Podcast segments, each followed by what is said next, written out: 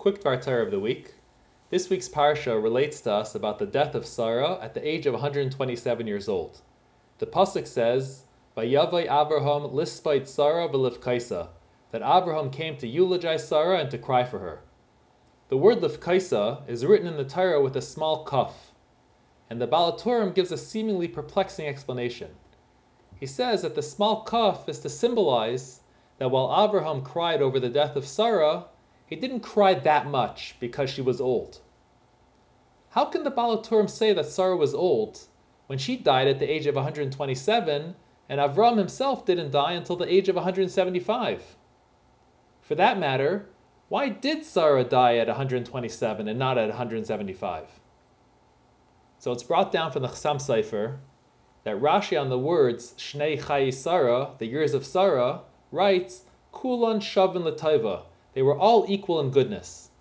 What is the point Rashi is trying to make? Rashi is emphasizing that Sarah recognized the omnipotence of Hashem right away, even in her early years.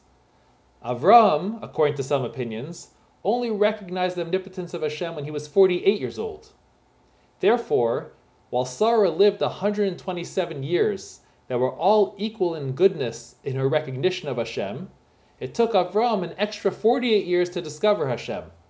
127 plus 48 equals 175, the age that Avram was when he died. So we see that Sarah was always on a very high spiritual level. Which also explains another unusual Rashi. When it says that Sarah died at the age of 100 years, 20 years, and 7 years, Rashi, quoting the Medrash, says that at 100 she was like 20 years old with no sin, and at 20 she was like 7 years old regarding beauty. First of all, generally speaking, a 20 year old is more put together and more beautiful than a 7 year old. Furthermore, and even more perplexing, what is it with all this emphasis on beauty? Why is such a mundane attribute like beauty a highlight of Sarah's virtues? But the truth is that Kabbalistic sources explain that usually outer beauty is a sign of strong inner beauty. When is that true? When the beauty is like that of a seven year old.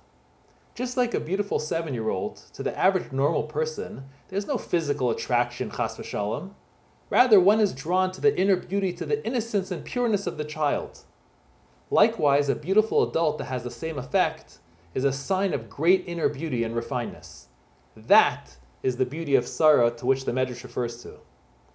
Now we can understand why Avram didn't cry so much because Sarah was old. Not old in the physical sense, but rather she led a full and complete life, which was all encompassing of godliness from beginning to end. She accomplished her spiritual purpose in this world. So while he may miss his soulmate, what is there really to cry about? She had a full and complete life and accomplished her life's mission. The takeaway for us is how often we get carried away with the distractions in life, the things that are not our true purpose in this world. When such a person passes on, it is truly a tragedy. But if we turn our attention to what Hashem really wants from us and live a spiritually accomplished life, then once passing, while certainly there's an element of sadness for the deceased loved ones, it is really a joyous celebration of all that person has accomplished in this world. Have a good Shabbos.